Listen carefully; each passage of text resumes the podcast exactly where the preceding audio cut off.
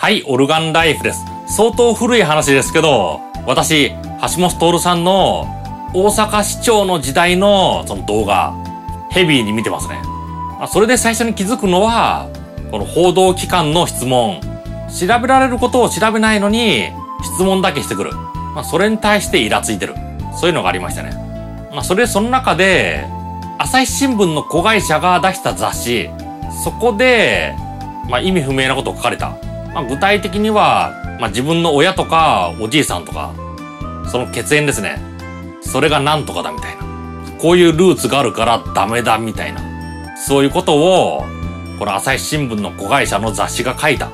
それ、それに対して、朝日新聞の記者に、朝日のグループ会社がそういうことをやってるんだから、全体の見解でしょっていうことを記者に突っ込んだ。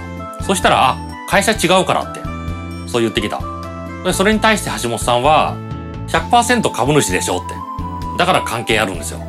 まあそう言っても記者の方は、確かに株は持ってるかもしれないけど、会社としては独立してて、独立した機関として運営してる。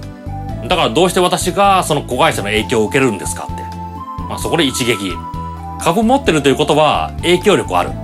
だから影響力あるんですよって。そういう話ですね。まあ私もグループだから会社が違う。まあそう言われれば、ああそうですかって言いそうになりかける。ただ、株を100%持ってる子会社なんだから、まあその子会社がやったこと、親会社の責任でもあるんですよね。意思でもあるんですよね。さらに橋本さんの意見として、子会社作って関係ないっていう理屈が成り立つんだったら、子会社に無茶苦茶なことをさせれるだろうって。まあ確かにそうですよね。親会社がクリーンなことやってても、子会社がおかしいことやってる。子会社が間違った情報を煽るように雑誌に載せて、そして販売する。まあそんなことがまかり通ったら、何でもできちゃいますよね。おかしいことを得たければ、子会社作ればいいんですから。そして組織は違うよって言っちゃう。まあこの話、この件に限らず使えるなと思いましたね。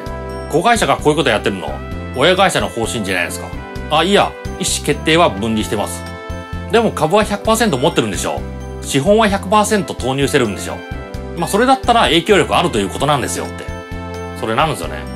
だから会社が違う、組織が違う。まあそう言っても、同じ会社で、まあ何らかの依存関係があれば、完全に切り離せるもんじゃないんですよね。まあそう感じましたね。まあ他にもありますね。報道じゃないですけど、私の会社は環境に優しいです。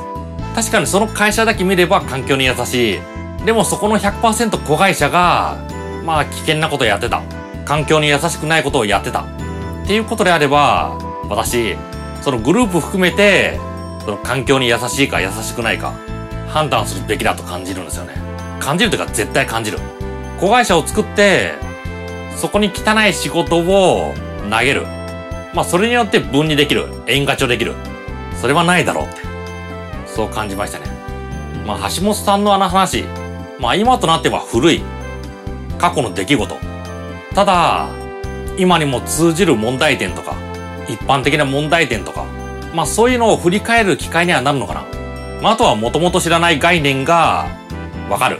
そういうことがありますので、あの橋本さんの動画、橋本さんに限らないですけど、あの記者会見とかの動画、特に政治家絡みの動画、それ見てみてください。